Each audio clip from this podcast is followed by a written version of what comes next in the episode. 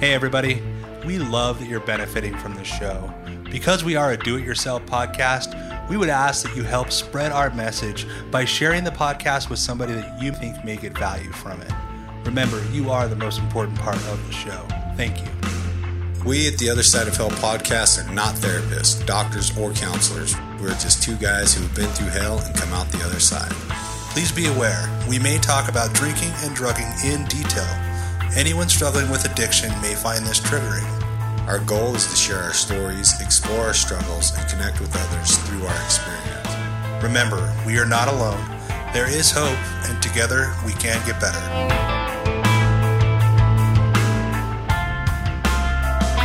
Hey, what's up, everybody? I'm Cameron. And I'm Willie.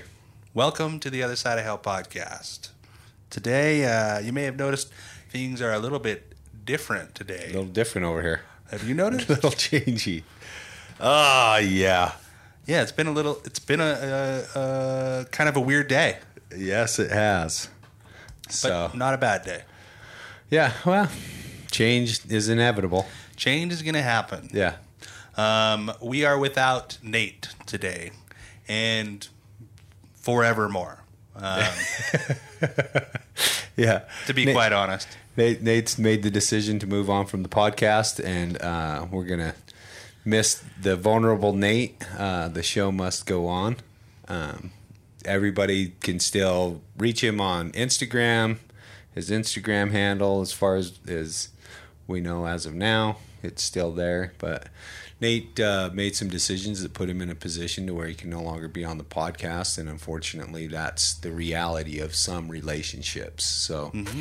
We're going to move on. We're going to try to do this without him and try to have some, some zeal and some fun and some, some discussion and continue to grow and move towards the goal of getting people's stories out to you and, and reaching people in the recovery world and, and just helping each other stay sober and stay on point and improve their lives and improve our lives and move on. Hell yeah. Yeah. I think it's been uh, an interesting morning, and I think it sort of, uh, it, you know, it goes into what it is we're, we're going to talk about today. Yeah. Um, on, on the heels of that news and sort of processing that and, and, you know, moving forward with the podcast, today we're going to talk about acceptance. Acceptance. So, um, which, you know, like when we decided we were going to do acceptance, I, I, I sort of couldn't believe that we hadn't already talked about it. Yeah. Because I feel yeah. like it, it is such a, a huge cornerstone in in my recovery. Yeah, for sure. And and you know, it was definitely like the first the first word that I heard in in recovery. Like, oh, I have like acceptance. Like, what does that even mean? Yeah. Like, what you know? Like, what I just have to accept that I'm an alcoholic. Like, and and. And how do I even do that? You know what I mean? Like uh-huh. acceptance at first is like, it's sort of a, a, a mind job. It's like, what do you mean I have to accept it? Like, I don't, I don't know. I don't even understand what that means. You know do you what understand I mean? What it means now?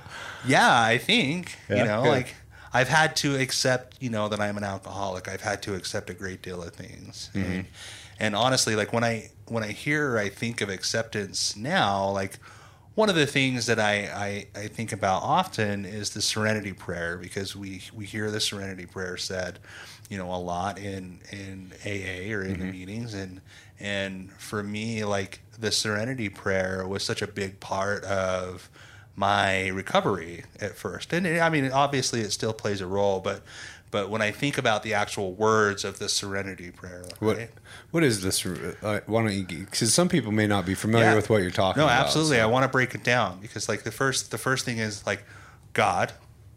Well, I'll just give it out, right? So, God, help me to accept the things I cannot change. Grant me the serenity. Grant me the serenity. Wait, what is it?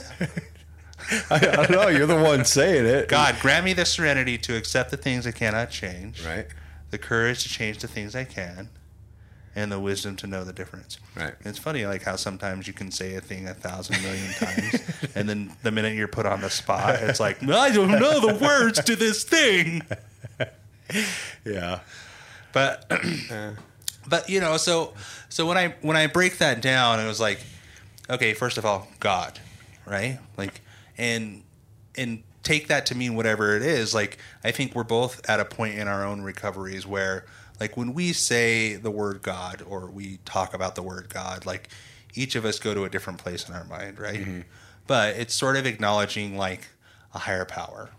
Right. And it, it looks different for me than it may for you. It looks different for, for anybody who's who's saying, you know, the word God. Like for me, it's just like, eh, you know, like I'm not in charge. That's sort of the bottom line, right?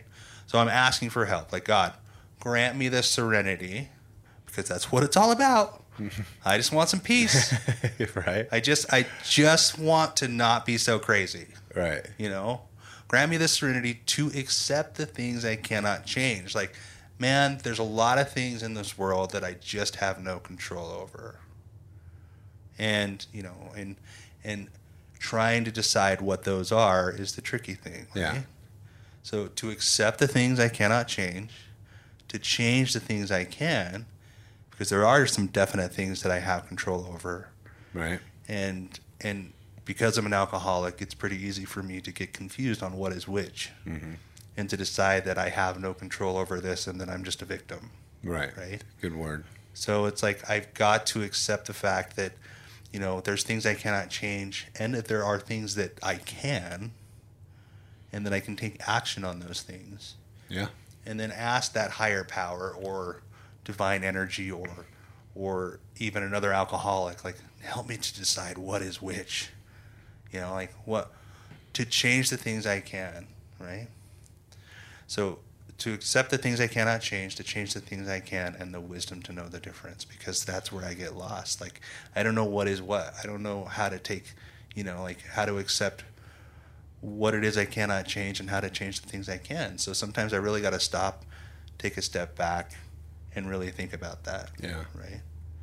And would you say that at this stage of the game, Willie, like that you're really good at deciding what it is you cannot change? Like, t- tell me uh, how that plays I'm, a role I'm in your life. I'm fairly decent at it. Like, it takes it takes a lot of work, but but yeah, um, I think that that we can get to a point where we've done enough evaluation in our lives that we can really take a look at the only thing we have the ability to control at all is ourselves, no no matter what the situation, you know, because there's there's manipulation and there's fear and there's there's all these things, but at the end of the day, you know, can like like having control over my life coming from a place of love is the best way to handle just about everything. And so, you know, acceptance comes from, for for me, it almost always starts with a feeling of discomfort or lack of acceptance, right? And so being an alcoholic, like my life was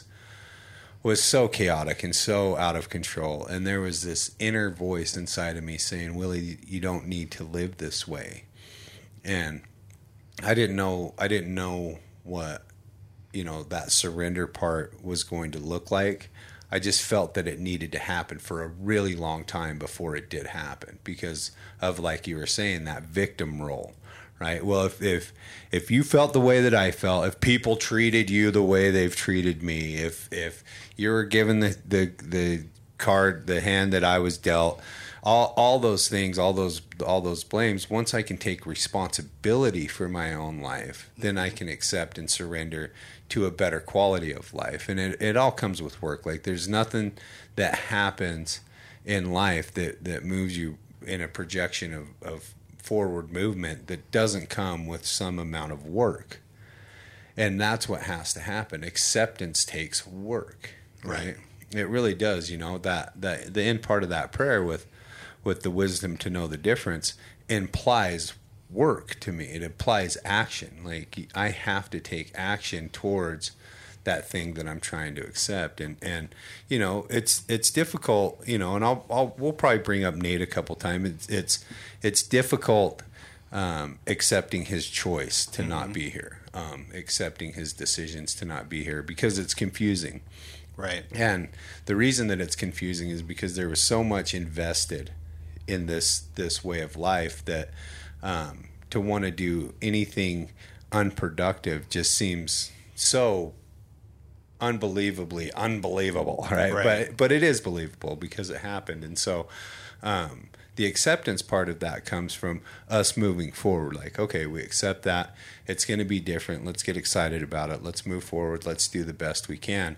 And it takes work. Like we've been we've been trying to plan out all this stuff that goes along with a new format for the podcast, right. for, for our lives, for our friendships, for for everything that, that is going to be a void for a little while.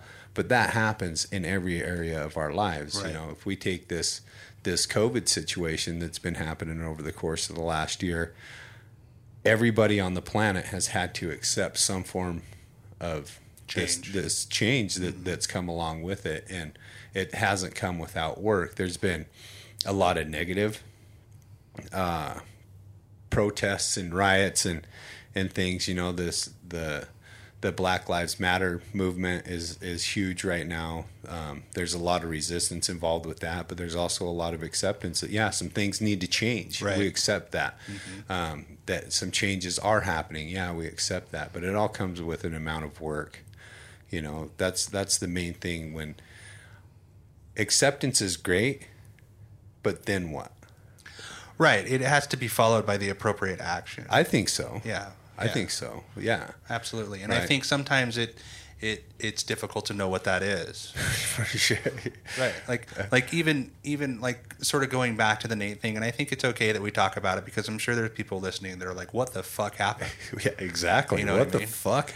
And, I mean, we are right. Well, right. Like we're we're we're we're not immune to that that line of thinking at all. Like we're we're sort of also scratching our heads. Yeah. Um, but but on, on the heels of that, it's like yeah, we we accept like there's this urge to want to try and fix it, to change it, to to force. To, yeah, to force it to really yeah. just sort of like. You know, like, wait a minute, I don't want this. Like, uh, this. Uh, let me let me try and control it. Let me, right. Let me try and really control the situation. And it's like, it just comes down to that's that's not the appropriate thing to do in this instance. The appropriate thing to do is just to accept that that's his choice, mm-hmm. and to and to move forward and, and to decide how to move forward. Right. You know, and like we had we had conversations about like, well, what does that mean for the podcast? What does that mean for you know, this, and there was, there was never any doubt that we were just going to continue to move forward, but it's like, what, what sort of changes need to happen in that instance? Yeah. You know? And it's, it's a great, it's a great, it, it's a great opportunity to practice mm-hmm. acceptance and program and all the things, because, you know, it's, it's really easy to fall back into so many of the topics that we've had that, that go along with negativity, right? Resentment, fear, doubt, shame, uh, you know, like, like taking the blame for other people's actions, you know, wanting to be the hero, all, all those things. And, and the fact of the matter is, is like, we don't get to save any one person's life, right? Like we can put as much, we can put as much effort on, on anybody, but ultimately everyone has the choice to do what they want to do with their life. That's right. one of the what's one of the invaluable principles of being a human is that you are ultimately the captain of your own ship. You get to decide which direction you want to go. And if that takes you off of a cliff or even into the grave, that's still your choice. You know, I mean, we had uh, Judy tell her story of the surviving mother. And right. it's been a few, it's been several episodes ago, but it was such a great honor to have her on there because, you know, she's she comes and goes out of acceptance with the fact that um, her son's choices to use drugs took his life, mm-hmm. and she accepts that that was his choice. She no longer takes the blame for that, right? right? Because and, she wanted to for a very long for time. a very long time, yeah. and and you know, it's it's easy to um, fall into that. Uh, responsibility thing, like I'm responsible for somebody else's choice. If I would have acted differently, or if I would have, right. you know, let down my own guard, or if I would have sacrificed myself to save this other person, then, mm-hmm. and and there that may be true, but more often than not, what ends up happening is the wrong person dies. Mm-hmm. Well, well, I don't know if that's the. It's not. It's not a positive outcome for either person. Right. Like usually both people get sick or hurt or die. Right. And so it ends up becoming unnecessary to try to save somebody else's life, because if you can't accept somebody else's disease, then you become sick as well. Mm-hmm. You know, right? Acceptance is the key, and it talks about it in the big book of Alcoholics Anonymous. You know, that it comes up in all the meetings all the time. Like, right, right. Acceptance well, is step one, right? I mean, yeah. There's a reason why acceptance is in step one. Yeah. And I think that you're absolutely you're absolutely right. The other thing, you know, that I got when you were talking about that is is with Judy is that acceptance is a process. Like, it's not sure. It's not something that I can just immediately go like swallow really hard and it's over. You know what I mean? Like gulp. So, sometimes, but not always, especially yeah, well, on the big stuff, right? Yeah, yeah. But it's like even even with this, like what what you were talking about, it sort of made me like go to like all those emotions that I might be feeling around this circumstance with Nate, right? It's like I, I am having these moments where, you know, I'm trying to decide, like, maybe if I had done this different or maybe if I had done that different or, you know, like how much of this is is, is, is on me or my fault or, or, or whatever the case is. And mm-hmm. it's like there there might be a certain amount of that. Like I, I, I will not deny that there might be a, a certain amount of that, that that led to his decision. But ultimately it was his decision, mm-hmm. right? Yeah. And and there's, you know, a thousand different ways that it could have been handled. And, and you know, he chose a specific way to do it that would not have been the way that I chose to do it. Hopefully. Yeah. Right. And and so it's like, well, but I, but I can't control that. Mm-hmm. I cannot control, you know, that specific situation. And so all I can do is is accept. Right. And those emotions are likely to come and go for the next little while. Right. Right. So, you know, it will be a process to sort of accept and continue to move on and understand that that it is a process. Right. And that, you know, like I, I, I can want to control the situation, but it doesn't mean that I'll be able to, you know, like I can't, you know, well, you can only control yourself. Right. Right. And, and through, through years and years of, of dedication, discipline, work, it gets to a point where, you know, we really can take responsibility for our own lives. Right. And we can recognize that, that like we can, we can have so much fun living in non-acceptance and living in those those powerful emotions of negativity, right? Because we can, like, like I, fuck, I used to do it with religion so hard when during my my deconversion from Christianity. Like, I for the longest time I couldn't accept the fact that I am not a Christian, right? Like in my inner innermost self, I moved towards trying to accept a belief structure that was not mine, right? Like I tried, I tried with everything that was in me.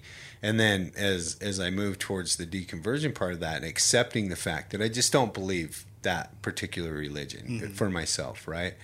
Um, there was a lot of powerful emotion that came from feeling like I was duped and feeling like I was sure. had, had been led astray and feeling like I, I, been made to, to be controlled and that I was being used and, and all the things that went along with, with um, how I was feeling anyway. And then coming to understand that a lot of people put a lot of work into getting me to believe that and, and, and seeing all the stuff that wasn't working for me, like being angry about it was so powerful, right? Like, oh, it feels so good to be able to just talk shit and, and walk away from it and, and be free from, from this negative relationship and, and all those things.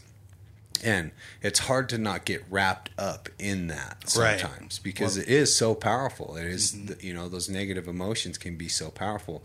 However, they're, they're extremely extremely confining, right? Like if, if you stay in, in a negative behavior for, for any amount of time, you end up becoming kind of a slave to that negative behavior and it takes over everything in your life. Well, and prone to more negative behavior. Sure. Right. Right. Like negativity grows negativity. Mm-hmm. And so when we talk about acceptance, it, you know, it begins the process of freeing those negative, ex, those negative feelings so that you can move forward in a positive and loving direction. Like you no longer need to be bound in that negativity through lack of acceptance. Right. And, and that's where the victim role comes in so strongly is like, this thing happened and now I'm upset mm-hmm. and now it's your fault. Right. And now I'm justified in harming myself. Right.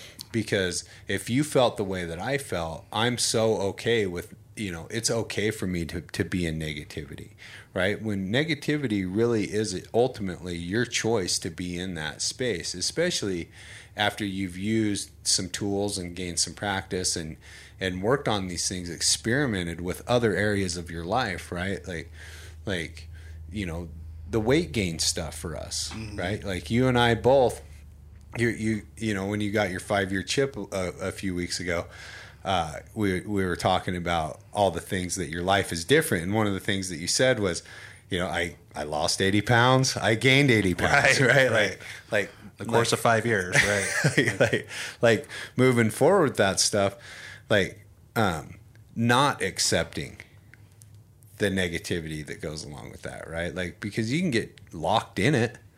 You can get locked in that, but it doesn't serve you. Right. And I think I have been locked in it at certain times. You sure. Know, like just how could I do this? Like, why would I do that to myself? And, you know, just bouncing around all these negative thoughts instead of just accepting it and, and addressing it and moving forward. Right. right? Like I, me dwelling on the fact that it happened doesn't, A, it doesn't change the fact that it happened. right. B, it doesn't do anything to, to, to fix the issue or to solve the problem. Right. It just leads to more, more like more me seeking out food for comfort because I'm just dwelling on the fact that this happened. Yeah. Right. So it's like acceptance in that instance is key in order to move forward. Same thing with drinking. Like there was definitely a lot of times where I was drinking and using drugs where in a sober moment, I would say, how the fuck did I find myself in this situation? Yeah. It was never like, okay, I accept that I found myself in this situation. And now I'm going to take the appropriate action. Like I had to go to a treatment facility. I had to have other people that knew more than I did explain that to me. Right.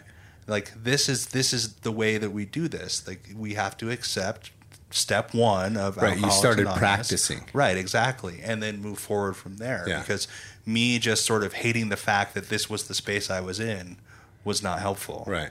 So, yeah, yeah, I mean, it just, again, speaks to the fact that it is a process. It is something that we have to learn. It is something that I continue to learn more yeah. and more about.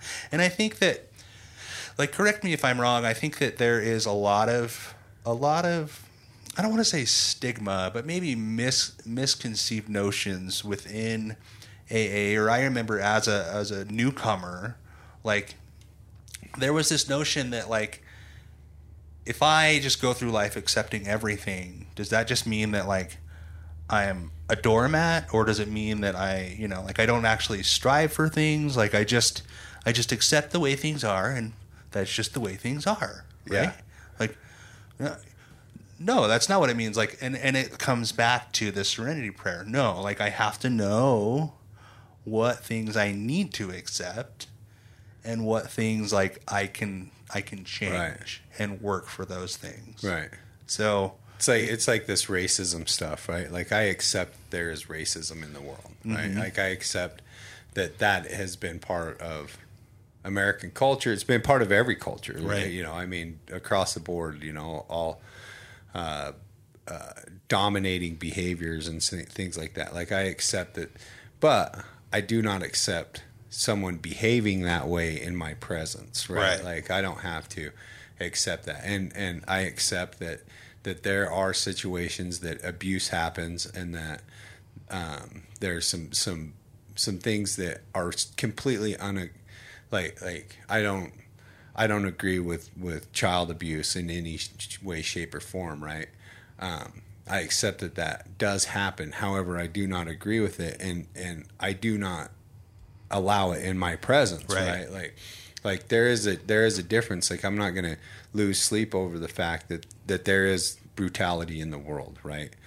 However, I'm also not going to participate in that brutality. Mm-hmm. Right. Like, mm-hmm. so there, there's some acceptance there, and, and being on the, being on the path of wellness, right. puts us in a position to where we can really dial in what our values are. What these things mean to us. What does our health mean to us? What does our mental state mean to us? What does, you know, the the food that we put in our bodies, the, the things that we listen to and read, and, you know, how we feed our, our, our brains, you know, what do these things mean to us, right? Because, and, and then look at you know, how do we become the highest version of ourselves while still accepting that if I don't do these things, right? Because that's where my acceptance comes in. If I don't do these things, then I better accept a lower version of myself, because that's what's going to happen. Right. I'm going to fall back into those those those negative behaviors. And so I have to accept that these things take work. Right, right. And, and time. And, and yeah, yeah, and time. Yeah. Mm-hmm. And and I have to be the one that does the work.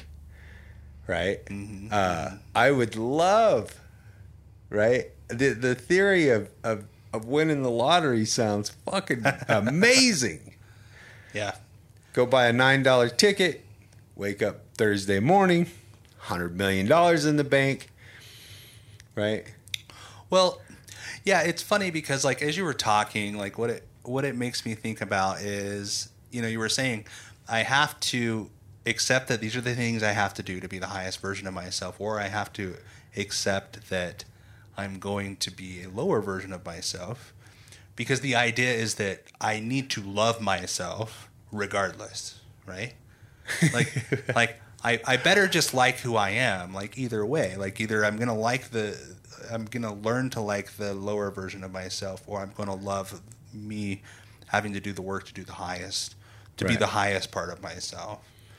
But it's, and, and it's been my experience, and it sounds like it's been yours too, that I don't love the person I am when I don't do the work. Right. So I, By no means. I yeah, I have to do the work. Like it, it, it reminds me, like, uh, at one point in time when I was like contemplating this big career change, right, that I, that I, that I did at one point in my life, like I, I started thinking about the fact, like, well, what do I want to do? Like, what what is it that I want to do with my life? And I was like, you know what? Like, if I could be happy flipping burgers, I'd be okay with that. Like, if I could have, if like, if I could have that peace and serenity and just be a guy that, like, flips burgers, that would be great. But I can't. Right. Like, there is something within me that expects more from myself. And when I'm not living up to that potential, I put myself through hell, yeah. right? And so, like, I've sort of accepted the fact that that's part of my nature.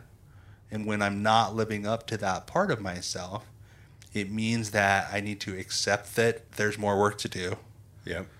And and do it, you know? Yeah.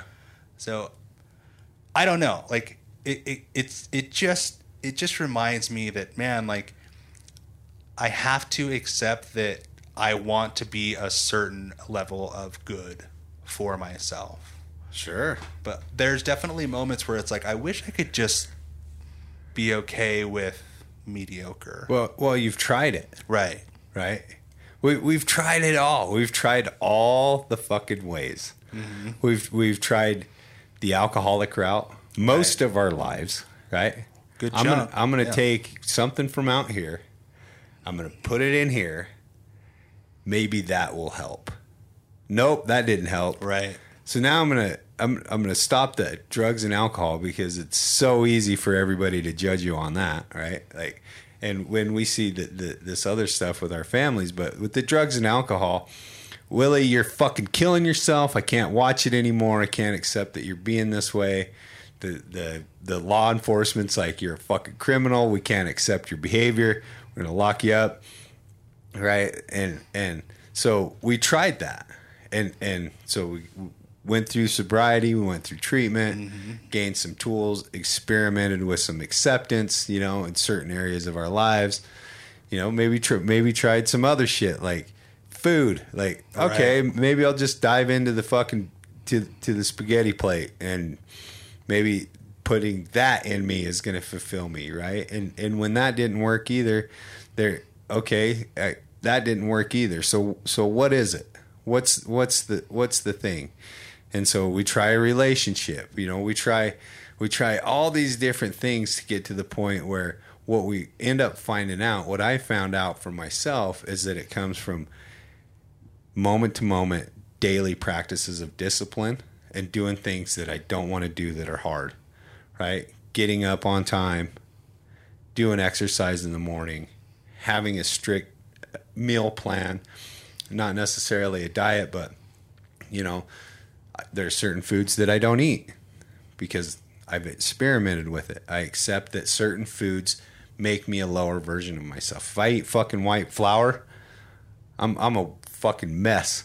Mentally, like physically, just a fucking mess. Like any form of white flour.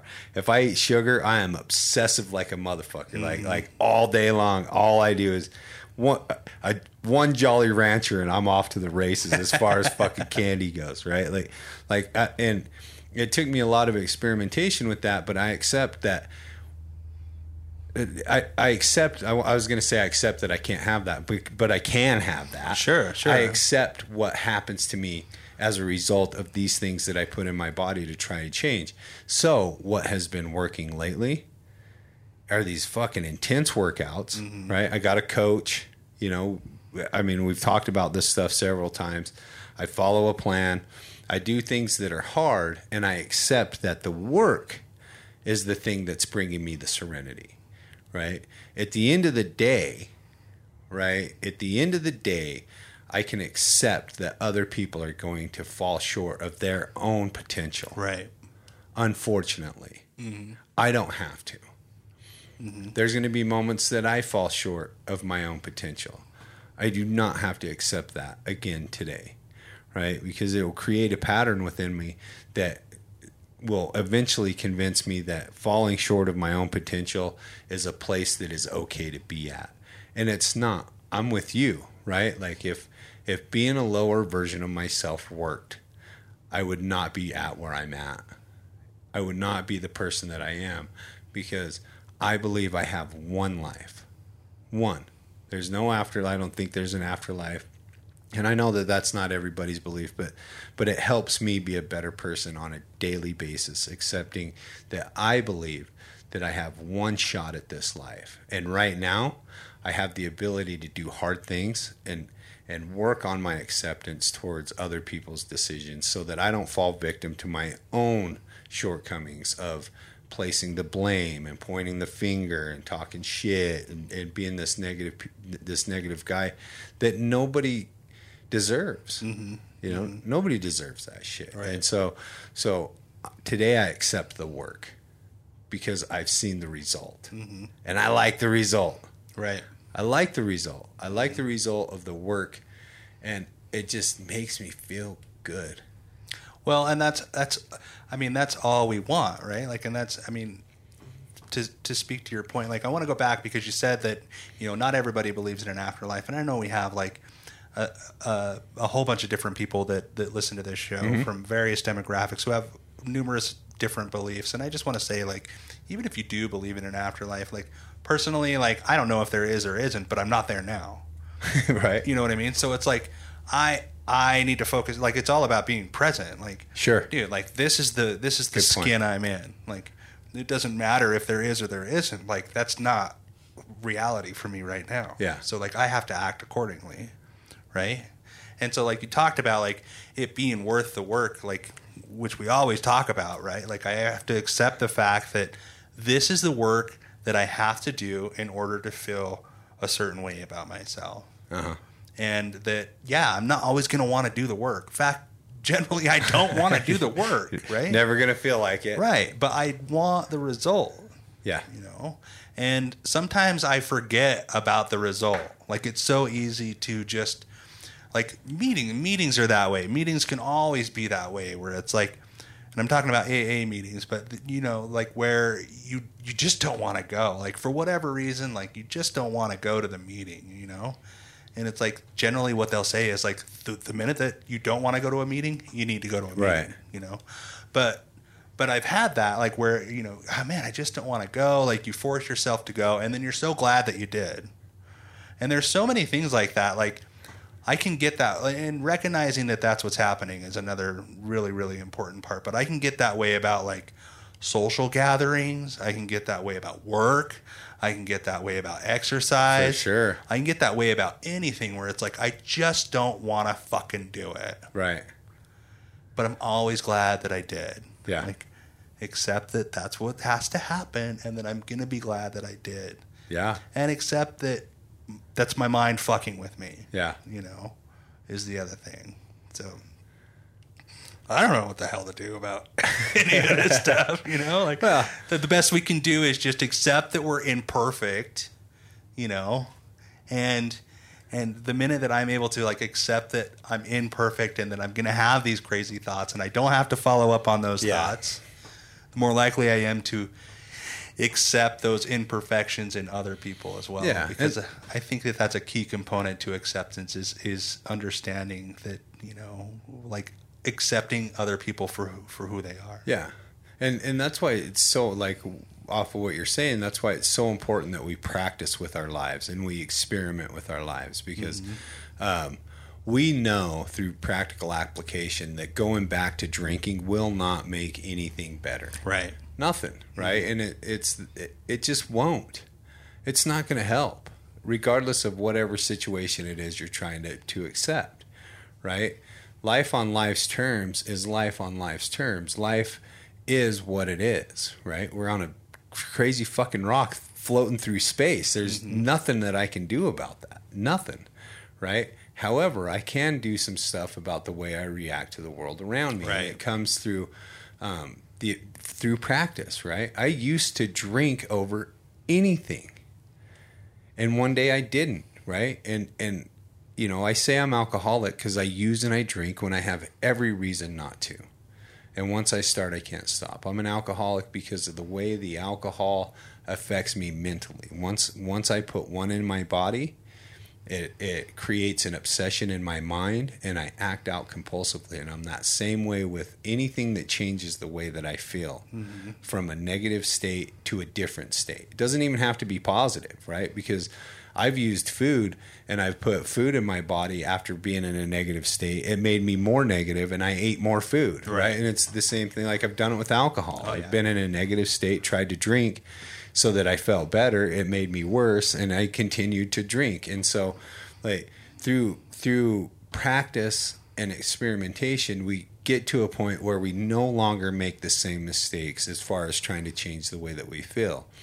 And so I accept that I'm an alcoholic based on those premises, right? So so I don't have to go back to drinking when there's something that's hard for me to accept, right? I can practice, you know, talking to somebody about it. Like, this thing is hard for me to accept, you know? Well, let's process it. What's hard, what's hard about it?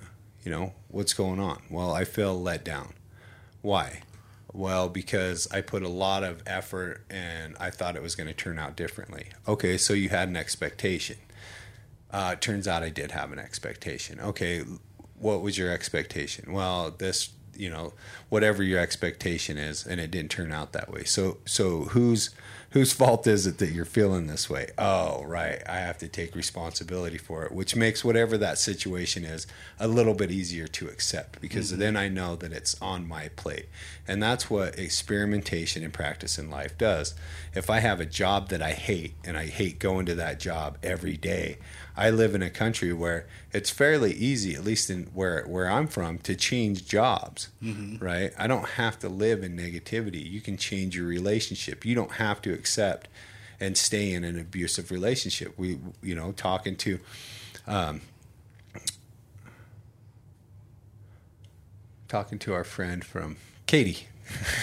Oh yeah, I, Katie. I almost Katie's Crazy Corner. I was, I was, I was on a roll. Like, like she got to a point where she stopped accepting the abuse, you know, and, and moved forward. And now she accepts that she is not a victim; she's a thriver, right? Mm-hmm. And and and that's why it's so important that you practice these things. You know, I, I I keep coming back to that because it's so big. When you were early in recovery, you practiced daily not drinking. Mm-hmm. Right? Accepting on a daily basis. This is what drinking does to me. You know, this is what following rules does. Mm-hmm. Like, okay, I'm in this place. I accept that I'm here, you know, but you took those things and you created a, a, a direction for your life off of that, because you can no longer accept killing yourself. Mm-hmm. You know what I mean? Yeah. With, with, guidance and help, right? Like, yeah. I was, I was luckily, I, I, I was introduced to a lot of people that could sort of give me an idea of how to live my life, right? Mm-hmm. Because I didn't know, I, I just, I just had no idea what I was doing. Like, I just, it was all about, you know, the drugs and alcohol, and that's all I knew. So as soon as that was removed, I didn't know how to deal with feelings. No. I didn't, I didn't know how to, to, to deal with things without it. I didn't know how to accept things without. My, my, my version of acceptance when I was in the disease was, I accept what you're saying. I'm going to go have a drink. You know what I mean? Like, I can accept that. Now, fuck you. Right. Exactly. Yeah. Now I'm going to drink to that. Yeah. You know? And so, like, getting to a place where, where I accepted that that was no longer working, you know, has led me to a, a, a place where I have to deal with those emotions. Like, I have to sit with those emotions, right, and say, okay, like, like you said, like, go through this process of, like, why am I feeling this way, you know, and continue to practice that process. So, yeah, I mean, it, and, and, and recognizing that it is a process. It doesn't happen overnight. Right. And, and like I said, you can't just swallow hard and all of a sudden you're good. You know, I wish it was that easy. Like, I wish, I wish that, you know, accepting, accepting other people for who they are was that easy, and accepting, yeah, that other people make the decisions that they do was, was that easy. But it is, it is a process. And the only thing that we can do is, is, you know, try and respond the way that our higher selves would respond to that particular, yeah, situation. And so it seems like, it seems like acceptance will, along with acceptance comes no negative behavior, right? Like, if I accept something, there's no negative behavior behind it. Like, I, I move on, mm-hmm, you know, it seems like lack of acceptance, there's probably some type of negative behavior behind it, whether it's, whether it's negative self-talk or dysfunctional thinking or, you know, just malice or some some type of resentment or, you know, anger towards that. Like, it doesn't even necessarily have to be behavior, but emotion, right? Like, like it seems like when there's acceptance, it, like, like you say, like, it's a process of, I don't necessarily have to like it, mm-hmm, you know, because I don't like COVID. I don't like wearing a fucking mask every time I go into a grocery store, or feeling like, you know, there's a lot, there's a lot about COVID and, and the rules of, of our society now that I just don't like, but right, I do accept that these, these are the things that they are. However, I'm not like going through and like spending my whole day plotting on how to fucking change society because I don't necessarily like put in on him. I'm not going to the fucking grocery store ever again, you know, and all that negativity. I accepted. I put on my fucking mask and I and I and I go in, and so like it seems like, you know, right action needs no explanation, right. and and I love that saying, right? Like right action needs no explanation, and so if uh, if I feel like I have to explain my acceptance, I'm probably not in it. Well, very well put. Maybe like yeah. as as I process this fucking whole COVID thing, like, mm-hmm. like maybe, maybe I don't accept it as well as I. Uh, however, I'm working on that. Well, it's very well put because there there there you know there's not a lot that we can do yeah. to control it, right? Like we can we can play our own part and try and do the best we can in our own in our own worlds and our own lives, you know. And I think it's interesting that you bring that up because I think that everybody's response is unique and different, right? Like I have friends that are really like super cautious and then I have friends that aren't, you know? And I think it's, it's, it, there's a certain level of acceptance that has to happen when interacting with those friends. Like if I, if I, you know, choose to reach out to a friend and I talk about getting together and that person doesn't want to get together because of COVID, like I could choose to get offended by that and be like, you're an idiot. Let's get together. I miss your stupid face. Like, I want to see you, yeah. and I'm not going to let no COVID stop me. Or I can say, you know what? Like, I, I totally get why you might think that. Like, it's been so hard to gauge anybody's individual response to it, but all we can do is control ourselves. It's a great example of acceptance. Like, all we can do is control ourselves and control our response to it and understand that other people are going to be who they are with it, right? Mm-hmm. And, and, and, we just have to accept that as it is, right? You know? Like I can do my part. I can wear my mask. Like, even though like personally, like I probably wouldn't wear a mask if I didn't have to, but I choose to wear it because I feel like it's a certain level of respect. you know? Like, sure. I'll wear the mask because you want me to wear the mask. And, and, and, and even though I'm not super concerned about it, like maybe it makes you feel a little bit better. So I'll wear the mask. Like I get it. Like I can do that. Like I, I accept that, you know, like that's my own level of acceptance with what's currently happening in the world. Mm-hmm. And that's all I can do. Right. So it's a great example, COVID, like, and, and probably something that we haven't talked about on the show nearly enough. Yeah. Given the fact that there's plenty of other people talking about it. Yeah, that it's, you know, extremely relevant with what we're dealing with.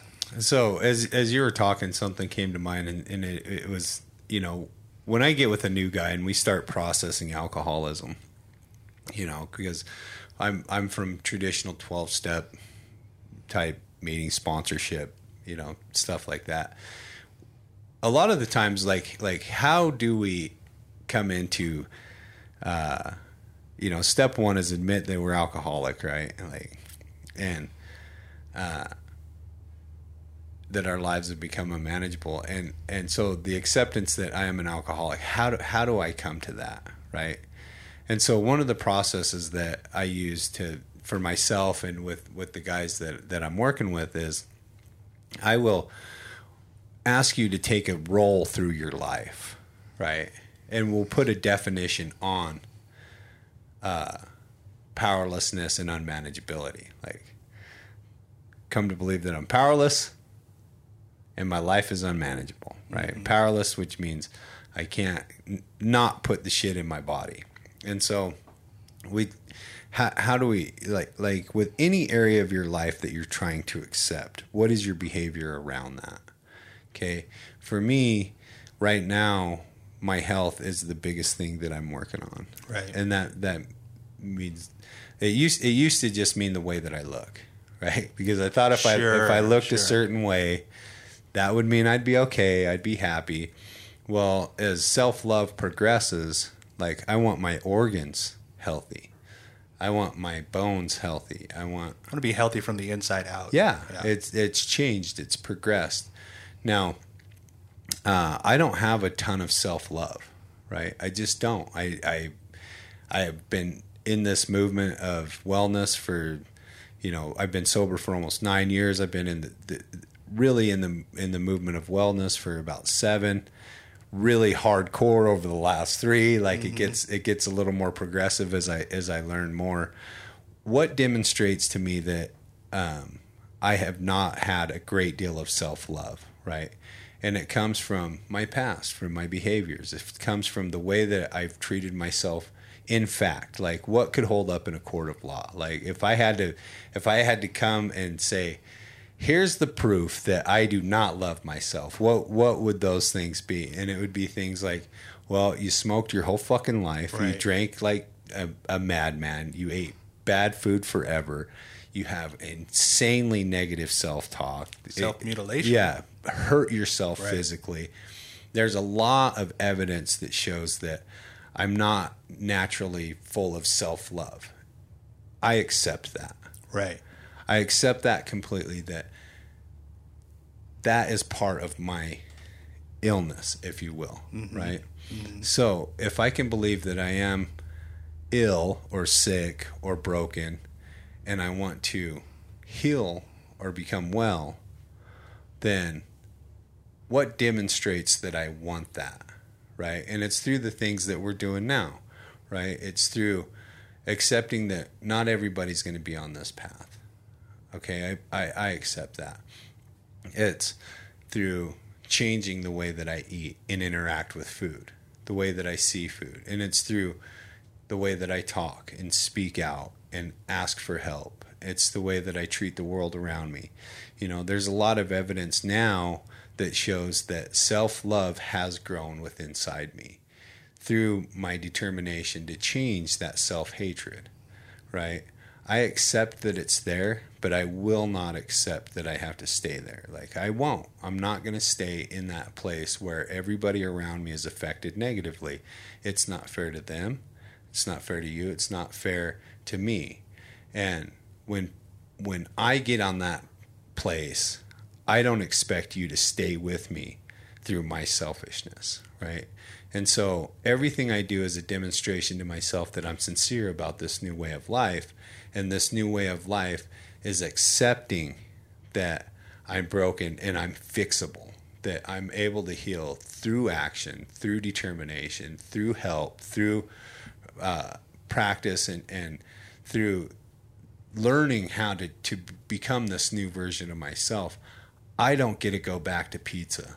Right. I don't get to go back to donuts. I don't get to go back to alcohol. I don't get to go back to these things. I have to keep moving forward, because now there's people are relying on me as well as I am relying on me, right? Like people, I'm not the only one here anymore. I have children. I have a wife. I have you. I have a podcast. I have a company. I have employees. I have a lot of things riding on this, but the selfishness resides in its right, little box. Right. Still there.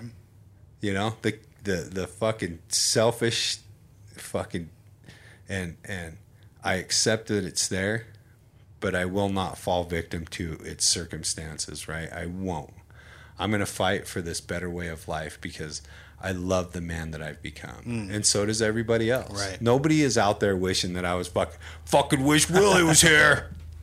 Fucking drinking all my booze. You don't think? You don't think that there's one or two people out there that still wish you were? I think. I think. I think there's probably one or two people out there wish that I was suffering. That you were suffering alongside yeah. them, right?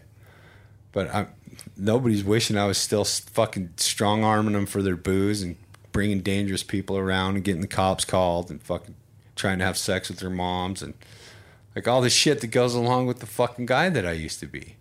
You know, I don't want to be that guy.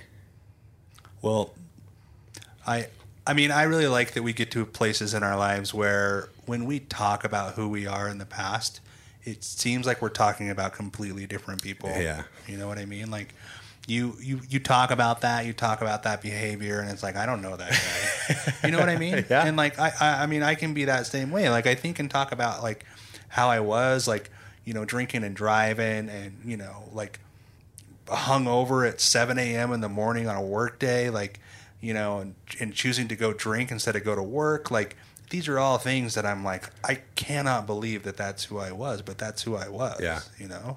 And, and I, I like that we get to these places in our lives where we get to choose, like, if we want to, like, better ourselves and love who we are today. I really love the way you put that. Like, it made me really think that I still have work to do as far as self-love goes, because for me, that is a process, but I am at least able to accept the fact that for whatever reason, I don't, that is not something that is natural within me, right? Like, right. I don't just naturally have this love for myself. Like, I really have to work at it, you know? And, and, and, and I appreciate the fact that you, you shared that with us, because now I get to look at my behavior and the things that I'm doing and really decide whether that's in line with the fact that I'm trying to love myself each day, you know, because I've accepted the fact that self-love is, is something I, I, I struggle with, mm-hmm. you know? So I, I really appreciate that. I thank you. And I, you know, I want to talk a little bit about our war story today. Um, because we have we have a great war story. Yeah. Sarah was nice enough to share her, her story with us. And I, I really like it. I think it's appropriate because I think she had to go through a hell of a process to really accept the fact that she that yeah. she had the issue that she did, right? That she was an alcoholic. Yeah. And luckily, like, she's at a place now where her life is sort of, you would never look at her and think that that was such a big yeah. part of her story for so long. Yeah. And and I, I love that we get to interact with these people. Yeah, trauma on top of trauma on top of trauma, and and you know she talks she talks about dealing with that, you know, mm-hmm. dealing with it and finally getting past it. But you know, while, while I was listening to her story, it made me think about, you know, once we once we start dealing with our trauma, it seems like things that would have caused us trauma before we worked on our trauma. Like, we can get hit with new situations and not be traumatized by them. Right. You know, it's so, it's such an amazing process. Like, like, you know, she, she can go through and, uh, you know, she can go through, she's got eight years sober now. I think she said, or coming up on eight years and, and like, she can go through things as a person without falling back victim to the things that you, you know, without falling back into her trauma, because there, there was a lot, there was a lot of abuse, you know, and then mm-hmm. through college, like the shit that she pulled in college and, and right. trying to find acceptance through men. Like it's, it's really common until we gain this play, until we become this, get into this space where we can finally be who we are. Right. You know, the insanity that goes along with not being ourselves is fucking massive. Well, because we don't we we don't know what that looks like, right? Like, yeah. Um, not only are we not ourselves, we have no idea who that is, right? Or that it's okay, yeah. even if you do know who that is. And and, and it changes, right? And she talks For about sure, it. Yeah. She talks about that too. That that it that it changes, you know. Because when I was when I was eighteen, I'm I'm pretty sure I knew who the fuck I was, and I I was a fucking scum guy. Like, it was fun, yeah. I, I was fun, yeah. I had some dope, we partied, right? Yeah, it's funny that you say that, because I feel like the the one time in my life that I really sort of felt like I knew who I was was when I really started experimenting with all that stuff. Yeah, and then it turned. It right? fucking turned like it, a goddamn rabid dog. It turns on you, and then all of a sudden you're like, wait, this isn't who I... Yeah. This is not what I signed up for. This is not what I thought this was yeah, going to be like. Exactly. You know? And and I'm I'm so grateful for all the people that send us their stories and, and have sat down over the course that, you know, Nate was with us, that uh, sat down with him and, and just opened up mm-hmm. because... It's it's a very brave thing to to be so vulnerable. She has a podcast, but so she's she's a little more seasoned on on this stuff, I think, than some other people. But it's still so amazing how connected we are through our pain, oh, yeah. through our trauma, yep. and now through our healing. Mm-hmm. You know, yeah. And I, I'm I'm really excited to share it with with people, and uh, and. Let's do it. Let's roll into it. So, without further ado, this is Sarah's War Story.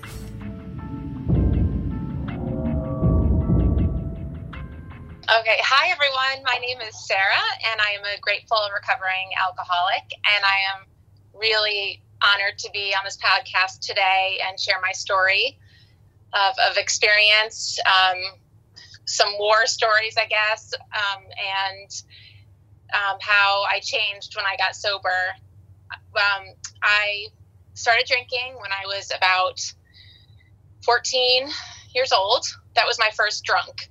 I had kind of played around with, you know, sipping alcohol before I was fourteen, and I just loved the taste. You know, I don't know, there was something I felt like, you know, ooh, this is cool, and ooh, it's dangerous, and Uh, so the first time I got drunk, I was fourteen, and I got severely intoxicated to the place, to the point of, you know, vomiting, and my best friend was holding my hair back while I was puking, and we were, you know, just laughing, and it, we thought it was just like the funniest thing. And the next morning I had a terrible hangover, but I was more in like this glow of, wow, that was the best experience ever, because up until that point I had a lot of problems with um I undiagnosed anxiety and depression, and um trouble in school. I had a, um, a t- hard time academically. I was very self-conscious socially, um but I hid it well. I hid it very, very well, and I I did everything that I was supposed to do, because I, I, I was raised in a in a very loving family for the most part, but that we did have our struggles like most families, and I did have experiences. Um, you know, I'll I'll just kind of speak, um, you know, not to point fingers or name anybody, but essentially I do have experience before I was fourteen, around that time, of sexual abuse, and there was um, some verbal abuse that I experienced. That um, really impacted my self-esteem, and my um, more so than I th- I realized. Um, and I did a lot of like, I think I just buried that right away. And so from the moment of, of getting drunk when I was fourteen, it was just the, the numbness, that, that feeling of, you know, all this pain and uncomfortable um, feelings in my skin just melted away. And it was like, I loved the high. Like it was, I was like, I'm home, you know, this is how I'm going to spend the rest of my life. Um, this is how I'm going to, I can't wait to live life because I've got the alcohol by my side. You know, deep down, that's how I felt. It was just so exciting to me. So everything I did in my life from the age of fourteen until I was thirty-nine, you know, I, I think I was, you know, most people, most people were very surprised to learn that I'm, um, um, a recovering alcoholic because I hid it so well. And I was, you know, the, a very good secret keeper. And I was, that's kind of, that was my role in my family was I was a secret keeper. Um, I had a, a very, a role that I, you know, and, and it, I'm not saying, I don't even know at this point, like if it was something that, you know, the mixture of like the expectations I thought I needed to meet, um, as a family member, um, in the town that we lived in, and, um, that I should be okay, but not too okay, because then it would, it would make other family members uncomfortable if I was, you know, if I excelled in some areas. So that's kind of the, that's the feeling I had. Um, and I, um, so I was, I, I was, I was a good athlete, but I didn't, I, I was so self conscious and, and had so low self-esteem and felt like if I, if I performed too well, that, um, that other, it, it would be upsetting to other family members, um, other siblings. And, and so I just kind of skated through my adolescence as doing okay, like not too good, not terrible. I didn't, didn't want to rock the boat, but I always, I, you know, by the time I was ready, like I dated, I started dating when I was around fifteen, and I would, I was notorious for like long-term relationships, but you know, I really like, I tended to go to relationships where the, the guy was older than me and could get alcohol very easily. Um, and I was also like addicted to the love that I was getting, the obsession, like, the, like I would date men that were obsessed with me. And I think that's, it was to fill a hole of not feeling like that I was good enough. Um, I, I didn't want to feel like I was a burden, cause that, cause that was kind of the message that, that I heard, um, in my family of origin. Um, and so I dated guys. I got my, um, my love from the guy I date, the guys I dated. And by the time I got to college, I was, you know, a shit show. You know, I, I, I don't know how I got into college. I really don't. It was a good college. And, but I went there and I, and I was supposed to play a sport, and I totally, you know, just didn't show up for the first practice, and it pissed off the coach, and I didn't care. I was just so selfish. I just wanted to party and get drunk. And I got drunk all the time. And I just, I was eight hours away from home, and I just felt like I had all this, you know, I was, I had escaped, you know, and I was away from my abuser. And so it was, it was freeing for me to be able to just let loose and cut loose and just be the bad girl. Like, I didn't have to like be this persona of like this nice girl, like everything is okay. And, and, um, so I did a lot of partying in college. Um, I got in a lot of trouble. In co- I just did a lot of bad shit in college that, you know, I look back on and think, who was that person? You know, now that I, I have eight years in um, uh, my program of recovery, and I feel like such like like the person I'm supposed to be now. And I think back to those days, especially in college, when I dated a lot of different guys, and I, I was just, you know, one night stands all over the place, like looking for love in all the wrong places, you know, like I was just getting drunk, hooking up, you know, trying to get somebody to like be obsessed with me. And the, the more I was like chasing love and chasing that, that feeling of, um, you know, that high, that, that numb, the numbness of alcohol, the more I did that, the more just, it, it really began to, um, destroy my, my sense of self, like, like that, anything that I had left at that point when I went to college. And I really didn't have any, I didn't, I, I was so detached from myself in many ways, and didn't know what I wanted and in life, and just felt, you know, more and more like, what, how am I useful in this world? Like what, what do I have to offer? Um, so the, a lot of the self-loathing, self-pitying, victim kind of feelings came along with, um, you know, that was the war. For me, that was the war. Um, it was like the war with myself, like the war of um, the inner, um, yeah, I was just so hard on myself. I, I was cruel to myself. And so that came out in everything I did, you know, outside of myself. So, you know, I would date, like the, the, even the, the girlfriends I would have in college, you know, they were, I, I didn't know how to pick the right girlfriends. You know, I think they were there offered to me and people could see kind of the goodness in me, but I always kind of went towards, you know, the, the relationships where I would be a victim. Um, and that's just kind of, that's how I knew how to live, as kind of this victim. But I didn't know that that's what I was doing back then until I got into recovery and started to learn about, you know, all of my behaviors and everything as a result of, you know, early trauma, um, early childhood trauma, and how that can impact you throughout the rest of your, you know, a person's life.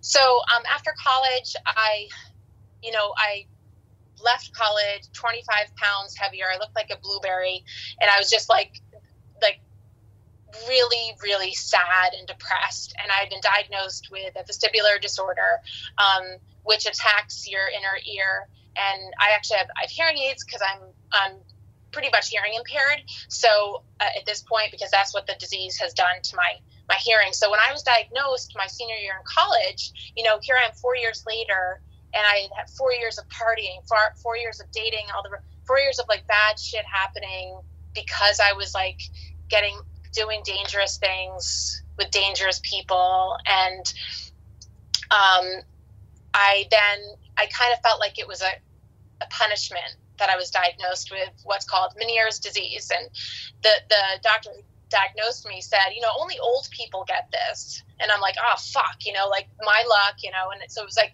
I was, I was just like, of course, you know, because everything bad happens in my life. All this bad shit happens to me because I'm a bad person, and and I drink too much, and I, you know, I, I, I'm around people who are mean to me, and I catch them talking bad behind my back, and I'm hurt, and I'm constantly like the victim, victim, victim. So there was like, you know, there's so much more. Like I felt like there was the war stories. Like that's an interesting, you know, name um, for a podcast, because we think the war stories are like, you know, and a lot of people like, like I didn't have like the, the war stories of like, like getting arrested or going to jail or get, killing someone accidentally, or, you know, um, you know, there were the, the war stories for me were, um, yeah, I did get myself into dangerous situations, but I, I was lucky, you know, and I think that for me now, I look at that, my higher power was looking after me all along. Like my higher power was like, okay, when is she going to be ready to surrender to this, to this, um, disease of alcoholism? And, and, um, but I thought it was like a real, truly like a moral failing. Like, I just thought like, this is the only way that, um, I can manage my life. It's the only way I can cope with anything. Well, fast forward, I left college. I kind of like, you know, I decided like, let's take a break from drinking. Um, I was living with my parents at the time. It's just my parents. And, you know, my parents, I, they're wonderful, loving, um, parents, and there are no siblings in the house or anything. And just me and my parents. And, um, and so I, um, got a job, but my, my condition was like, my ear, my Meniere's disease was really impacting my quality of life, and I was so depressed about it. So I just started to drink again more, and then I moved out of my house. I moved out of my parents' house, and I moved in with a friend of mine. And I was single, and I'm like, okay, I'm just gonna have fun. I don't care. Like that, that doctor told me that I should never drink the rest of my life, and I was like, fuck you. Like I, I was given such like a, you know, like such an awful, you know, my upbringing. There's so many things that like hurt me and my whole life. So I deserve, like, I had this like attitude of like, I deserve to just party and smoke cigarettes and smoke weed. And I had too much anxiety to do anything other than that. I think I did ecstasy once, but I had people ask me to do acid and, you know, lots of different drugs, but I, my anxiety was so bad that I just, I was too afraid of doing that. I just was like, I'm sticking with the alcohol and, and smoking cigarettes and doing weed. And that was, that was pretty much it. But my drug of choice by the, you know, by the very end was Pinot Grigio. You know, a, a stay-at-home mom, three kids, two with autism. Here I am like this, you know, housewife, um, trying to trying to kind of make a give my children everything that I didn't get. And, you know, I married the right guy, and he still is the right guy. Fortunately, like, he stuck with me because I was not a good wife. And, um, but I, I, I want to move forward to, to a lot of the good stuff that has happened as a result of getting, getting sober, because, you know, t- you know, I, I tried on my own, you know, when I, when I met my now husband in, um, nineteen ninety-six, it was right after college. So he was there when I was dealing with my, my, my, um, vestibular disorder, and he was such a good guy. Like, and he still is such a kind, loving guy. And I always thought, like, why did he, why did he want to marry me? Like, why did, why me? You know, cause I hate, I really inside was like, I'm not good enough for him, but I really loved him. And I really thought, I thought he was so funny. He still is so funny. And I'm like, but he was the first guy I ever dated who wasn't, like, obsessed with me or treated me like shit, you know? And so, so I'm like, I, I, I want to hang on to this guy, like, but I don't think I'm good enough for him. So I, so, but, so my drinking got a little bit better, a little bit more controlled. But then, like, when we got engaged and we're getting ready to get married, I had more anxiety, and there was stuff coming up, and, like, I was, had depression and mood issues and panic attacks all the time. And I was like, what is wrong with me? And I tried to hide it so much. And so the alcohol, like, I just, I kept, I was like much harder to live my life because I was, you know, trying to just live, just make the, everyone think that everything was okay. And, but inside, you know, the war was still going on, you know, that war. And, and I would have, like, when I was, like, having intimate relations with, with, um, my husband, and even, like, before my husband, if I, if I was, like, you know, with someone intimately, I would always, the, the sexual abuse would come up in my head during the time that I was, you know, intimate with anyone. And I would, so in college, especially when I was just doing all the wrong things, I would get so intoxicated. So I wouldn't, So I try to, like, block out that, that, you know, memory, the memories of what happened to me, um, and what was done to me. And so I ended up, um, I did therapy, but then, but then it wasn't working because I would go out and drink afterwards, and they put me on medication, and then I would drink on the medication. And so, you know, now I know that I can't drink, like, for medication to work effectively. Like, you really shouldn't drink the way I was drinking, you know? So, so, um, anyway, so fast forward, cause I really do want to get into the beautiful things that happened once, once I surrendered to my addiction and, uh, my obsession with alcohol. And, um, it's actually quite a remarkable story. And, um, it took me a long time to get to a place where I wanted to start to kind of come out of the closet, if you will, and talk more openly about my story, and, and not necessarily my story, but more about what came after getting sober and how much my life has changed and how that war is over, you know, the war, um, with myself, with my own, you know, like, as some, you know, programs, my pro- program of recovery says, you know, character defects, you know, I had not, all, I had those, but I also had severe depression, severe clinical anxiety, Um, and undiagnosed A D H D.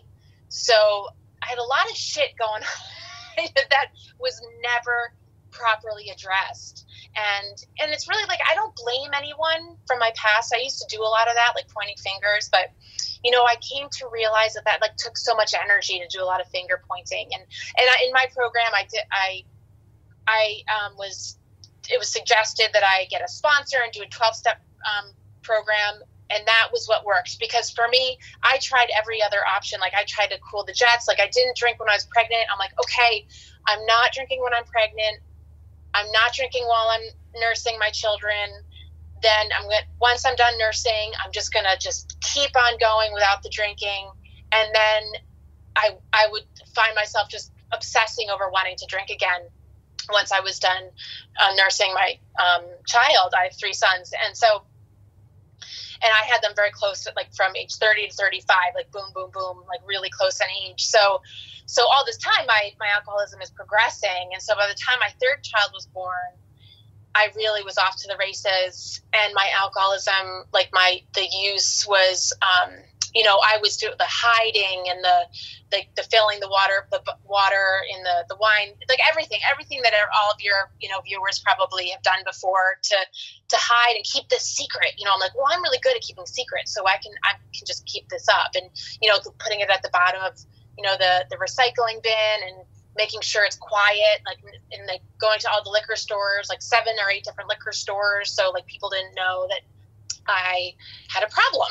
And so, but I was there a lot. Like I was always, I just drank so much Pinot Grigio, like so much Pinot Grigio. And that, and that, that time in my life was really consolidated right after my third son, who's now twelve and a half. And he is my son who was most affected by autism. And so when he, after he was born, you know, my, and I was done nursing with him, him, and he had a lot of health issues.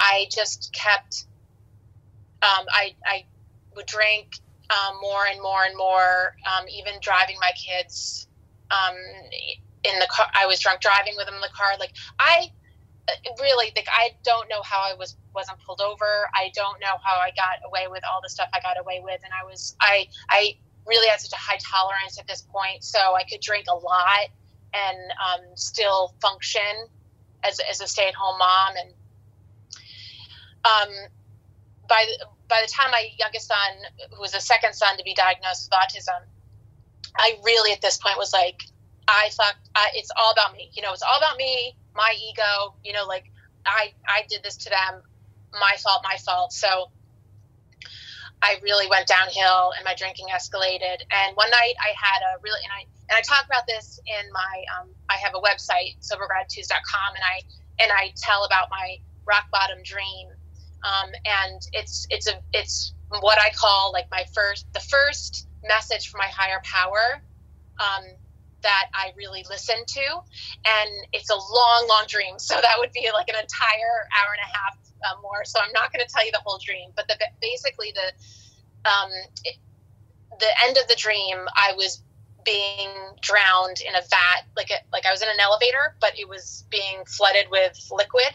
And I was, I, I woke up because I was literally gasping for air because I was being drowned in this liquid, which I woke up and instantly knew it was alcohol, that I was being drowned in alcohol. And I laid there completely like helpless, hopeless, tired. Like I couldn't even cry. Like I couldn't like, like ugly cry, like Oprah Winfrey ugly cry. I was just so hungover and so tired of the day, the groundhog day of the, I'm going to stop tomorrow. I'm going to stop tomorrow. I'm going to stop tomorrow.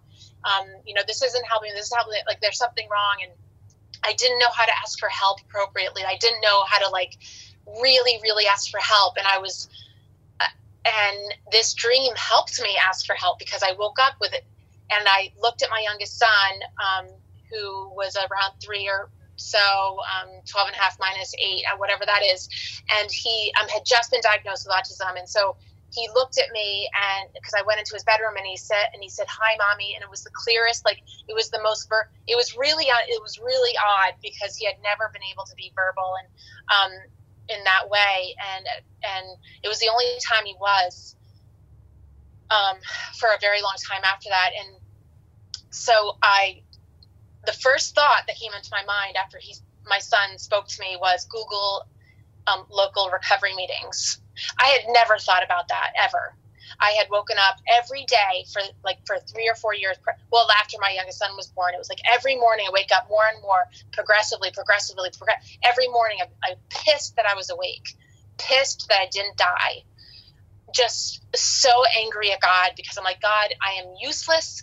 I am like no use to my kids. I, I, I'm the reason why they have autism. You know, I must have done something wrong. Like everything that happened to me and then all the things, all the bad things I did. It's like, this is a punishment. And so I should be gone. Like they'd be better off without me.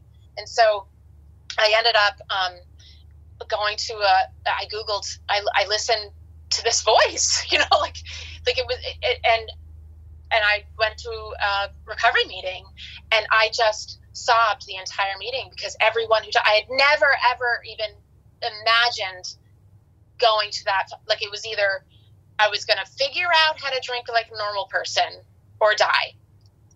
And that this particular morning after that dream, I call it my rock bottom dream, I had a different thought that day. And the thought was a thought that was reflective of helping myself, you know, getting help. Like, I'm going to go get help. And I never thought, like, I never, I always wanted like somebody to come in the white horse and save me. And that morning was so different. And it was so meaningful because I was the one who sought help for myself. And that, that really was like the foundation upon which my recovery um, grew from. And that's why I, I feel so solid in my recovery. I still have a lot, so I'm totally like not perfect, but I, I want to learn. I want to keep growing. I love all these miracles that have been happening since I got sober. I went into that program desperate. Like, I, my husband was going to leave me. He was going to kick me out of the house, t- keep the kids. It was this August nineteenth, twenty twelve. My life was going to be over, but by the grace of God, the next morning he, he, he decided, he's like, you know, let's give this um, time, you know, and, and get you better, get us better. Cause you know, it affects, you know, my active, active addiction affects more than just the person who's, you know, consuming. And so this program, you know, I got a sponsor. I, I, I told that I did everything the sponsor told me to do. In the beginning, I didn't really ex- do everything I was supposed to do. So I did kind of act out, and that got me into trouble, which almost cost me my marriage. And so thankfully, my husband is so forgiving, so loving, so like willing to like see what his part in our relationship. Like, he is, I'm just so grateful for him. Like, he's my best friend now. And we, um, we're able to be such great role models for our children. And my older two sons know that I'm in recovery, and they see me do my podcast, and they see me, they're like, oh, Sarah, mommy's got another interview. Okay. She's, you know, doing that. And, and they're in high school, and they know that they can come to me if, if they have any problems with anything. And it's like, just opened up. Like, there's just this incredible peace and this incredible sense of like safety in my home. And, And I say that because my mother told me the other day, she said, you know, my, my oldest son goes, we live close to um, the house I grew up in. And my, my son goes over to help my, my parents who are aging now to with their yard work. And my mother said that they were talking, they have a great relationship. And, um, and my, my mother said to my son, so what, you know, what, what's been hard about this COVID with the, the, you know, not being able to go to school and, what such, and he explained, and then and then they said, well, what what have you found has been like good about it? Like, is there anything that you found is good? And and my oldest son, my mom said, don't tell, like, I, she was like so proud, like she had tears in her eyes. She's like, he said he said without a moment, not a pause, he said, I love having the five of us all be at home together all the time. This is my seventeen-year-old son who didn't get, you know, so I guess like that I feel like, okay, so what the, what happened and all this shit that went down, you know, before I got into recovery and even in early recovery and all the amends I had to make and all the, the, the people I had to forgive who weren't even willing to acknowledge they did anything wrong to me. Like, I live with that now, and I'm okay with that. Like, I, I've let go of the anger, because I don't want to live in anger anymore. Like, I, I was given, because of the program of recovery that I'm in, and because I was so willing and so desperate uh, to, to figure out what the fuck was wrong with me. Like, why couldn't I stop obsessing over alcohol? Why could I not just have one fucking drink? Like, it just, it infuriated me. I decided, I'm like, you know, since I worked so hard at project, like managing my addiction to alcohol, that I would do the same in recovery. You know, like in the beginning, it was very helpful that I'm like, you know, I'm going to do this for my sons, because I still didn't feel like I was worth it. So I was doing this for my sons. And then I did get to a place where I was like, wow, I'm, I'm doing this for me now, because I'm learning how to love myself and understand why I did the things I did. and and and and I had to do therapy outside of my program of recovery, like E M D R for trauma, and because I had trauma layered over trauma, layered over trauma all, all throughout my life up until the age of thirty-nine when I went into the program, and um, that I have done so much work, and I'm so so grateful that I was given this chance to live a better life, and it's so much easier to live this way. And I just, and that's one of the reasons why I started this podcast, and I, and I didn't do it impulsively. Like I did everything else in my life, you know, like jumping into things like without thinking about it. And usually it was like jumping into the wrong things. You know, this was something that I'm like, like I really longed to, like, I wanted to like, you know, jump up on this soapbox and shout out to the whole world that like anyone who's suffering, like I have been suffering, you don't have to suffer like this anymore. Like you, you don't have to be at war with yourself anymore, or at war with who, whoever anymore. You, you can just surrender. You can just surrender. And you know what? That's an act of courage, and, and you can learn how to love yourself. And you can give back to others who are struggling, and you can feel really good about it. And you can, you can do it without wanting anything in return. And, and, and so I, I knew I couldn't do that. I knew I couldn't stand up on a soapbox and shout like a megaphone, you know, like to everyone. I had to be very, very humble about things. And I had to really be very careful like with who I talked to. But what I ended up doing was I, I, I did start an Instagram account. I started to be more open about my, um, my, my story. I started to blog more, and I had like seven different like names for, for websites and blogs, and I just couldn't get it right. And so I stopped trying to figure it out. And so for like two years, I, um, I just prayed about it. I went to my recovery meetings, and then last December, all of a sudden, just one day, Sober Gratitudes came into my mind. And I knew, I just very methodically and very carefully, like it was like, like this, like baby, I was really like nurturing. I put it together, and it's nothing like polished at all. Like it's a very green podcast. Um, it's, it's a way to bring people on, um, to, to allow for them to share their stories of recovery, and, and, and to celebrate, celebrate, like really celebrate life after addiction, and, and the hope in recovery. Because without hearing those stories, like if, if I hadn't heard those stories in my pro- program of recovery, which is a program that a lot of people don't like to go into because they think it's very like God-based, which it's not. Um, and I tell you that because I hated God when I went into this program. It was like, God cursed me with everything that was wrong with me. And so I, um, I decided just to make a podcast that would help um, people who are in any kind of recovery program, who got sober from any kind of addiction, and they are so happy and they are so grateful. And that, you know, everyone in the world seems to be going to podcasts right now. Like, you know, coronavirus started, and I'm like, I got to find a coronavirus podcast. I got to, I got to listen to like the right people. So I found Doctor Sanjay Gupta from C N N, that correspondent. I started listening to him. That's all I listened to. And then I'm like, oh my God, there's so, there's so, there's like shitloads of podcasts. You know, I'm like, I thought I was the only one doing a podcast. Like, so like, it's just so typical alcoholic thinking, right? Like this bit, this ego of mine, like, oh yeah, I'm going to start the sober, you know, I'm the only one talking about sobriety here. No, no, no, sir.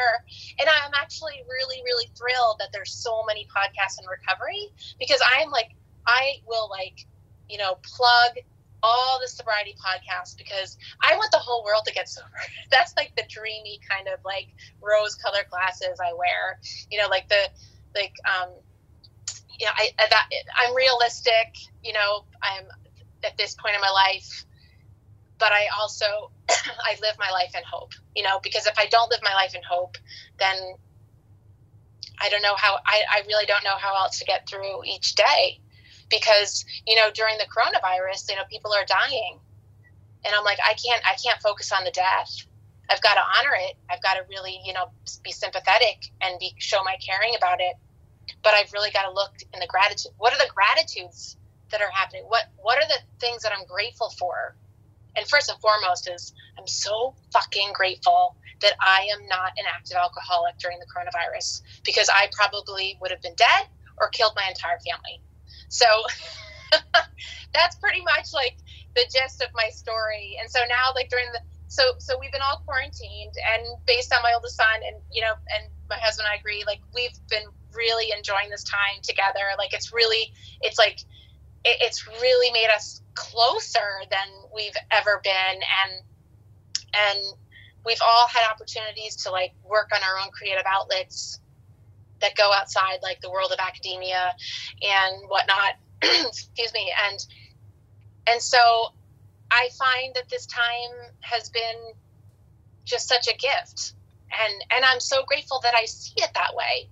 Like, because I committed to this program eight years ago, because I committed to getting better, uh, I now, I now have an attitude that's changed. Like I see the world so differently, and I don't think so negative negatively about everything. Like my, my thinking is mostly positive, although it does, if it does get negative, I have healthy tools to help me get out of the negative. And so that's why, that's why I love my podcast too, because I get to keep hearing people's stories. Like I'll interview people and I'm like kind of in a crabby mood, and I'm like, okay, I gotta like, you know, get on the ball here. I've got to like, and, and I feel so great after I've done an interview. And I do th- three Zoom meetings a day during this whole coronavirus, and it, and it keeps me sober. And, and I'm just so happy, because as one, one person told me, who means so much to me in this program, is that, um, you know, every day, you know, that for some reason, my higher power needed me to stick around on this planet. I didn't see it. I couldn't see it, but I, but I see it now. And I don't see it in an egotistical way. I, and I, and I say that like I'm being really humble saying it, but you know, I, I get to be the person I want to be, and I'm really comfortable with who I am. And I'm really, really happy that I get this chance to live a life that was worth saving. So I hope this, whatever I sh- shared today, helps at least one person to ask for help if they're struggling, if they're suffering, because you know what, I couldn't do it alone. It's so hard to do alone. And I tried to do it alone for so many years before I reached thirty-nine, but from the age thirty-nine till now, I'm forty-seven. I'm not afraid to admit my age, and I'm very proud of this eight years that I've grown. And so, you know, it's, it's just, it's a better way. I hope to live to one hundred ten, you know, cause the twenty-five years of drinking beforehand, I feel like was like, oh gosh, you know, I was just in like this blackout the whole time. So anyway, I hope, I hope this helps somebody. And, and, uh, I appreciate you letting me be on this, or inviting me to be on this show. It's terrific. It's a great show. All right. Well, there you yeah, go. Yeah. Thank you. Sarah's war story. Yeah. I'm, every time, you yeah. know, every time I can relate with every person that's shared their story. And, and it helps me to not feel alone even more. I am not alone. I'm not. Yeah, she, I mean, she was great. Like, I, I really appreciated so much of her story. And, and I think one of the things, one of the key things that she talked about that I sort of identified with the most was just that notion that I deserve to drink. Yeah.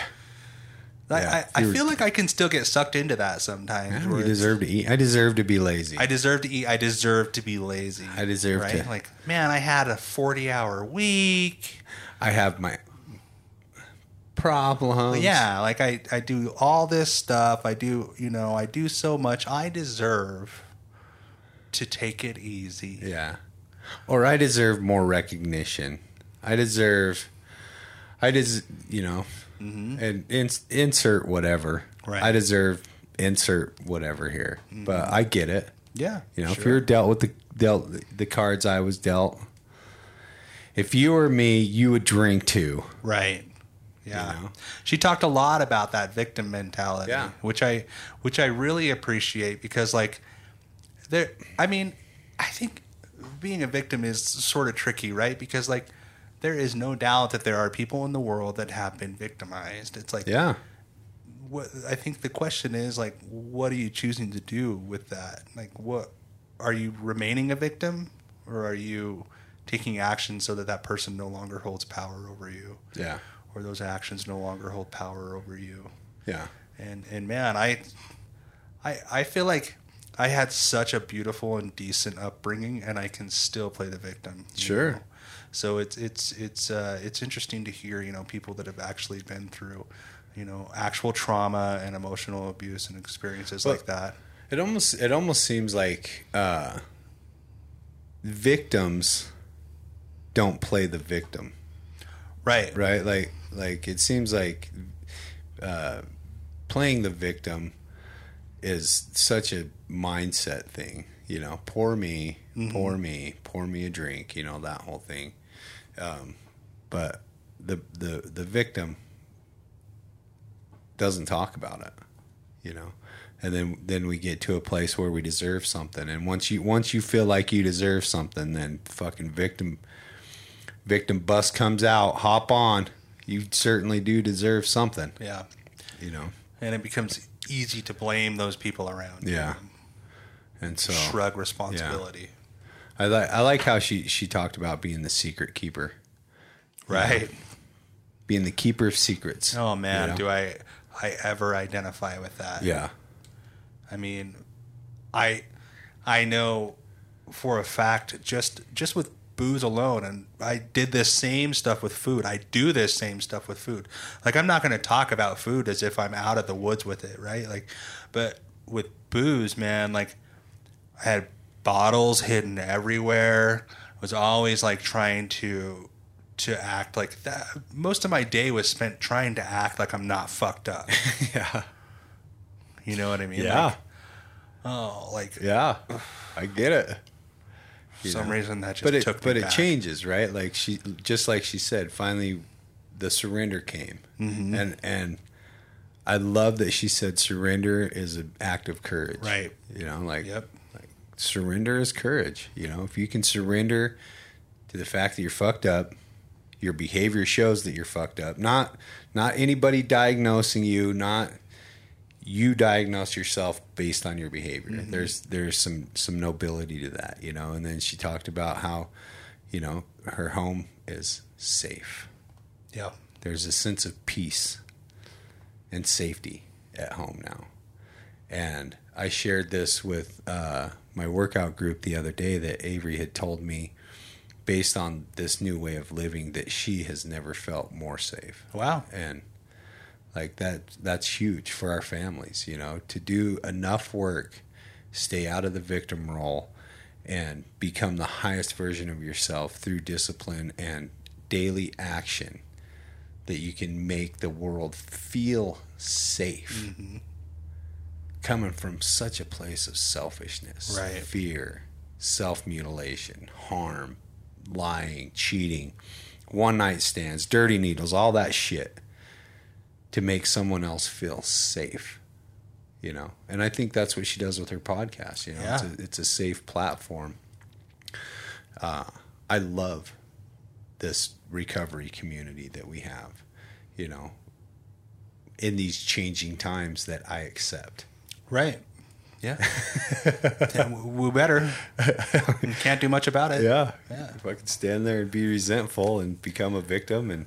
Well, throw what, shit away. What I think is ironic about it is, as we talk about that, like, we accept these changing times. Like, it is easy to see, like, if I look hard enough, the good that has come from it. Because before this happened, we were not reaching out to people no. to try and get their war stories this way. No. And so having having to, like, be forced to do that has really just opened us up to this oh we've huge, met some such great people yeah to this huge community, and yeah. it's like, okay, well then it must not be all bad. Yeah, it usually ain't, you know, right? What I mean? Yeah. Yeah, sobriety's the shit. Yeah, for sure. Like, this on. is what I was afraid of. I don't I don't want to get sober because of what? Fuck, it was scary, because change is always scary. Yeah. Yeah, but it's the one thing that you probably better need to accept, is that that change is coming. Going to happen whether you like, yeah. like it or not. Yeah. It always does. Yeah. So, and with that, I mean, today was our first episode. Oh, of, with a little change. With a yeah, little change. It, and and I'll be honest, it was kind of a little. It's weird. It's yeah, chopped, but hopefully, uh, hopefully, our audience can accept this change. Yeah, and understand, you know, like this this stuff is going to happen. you know, we, we have to accept it along with you guys. We hope you can hang in there. Things yeah. are going to get good. Things are, things are always good. Always good. And, and, and you guys help us. Yeah, absolutely. You help us. We're going to keep doing our thing. Please keep doing your thing. Yeah. Stay in touch with us. We love to hear from you guys. Um, Sarah was absolutely wonderful. Great. Yeah.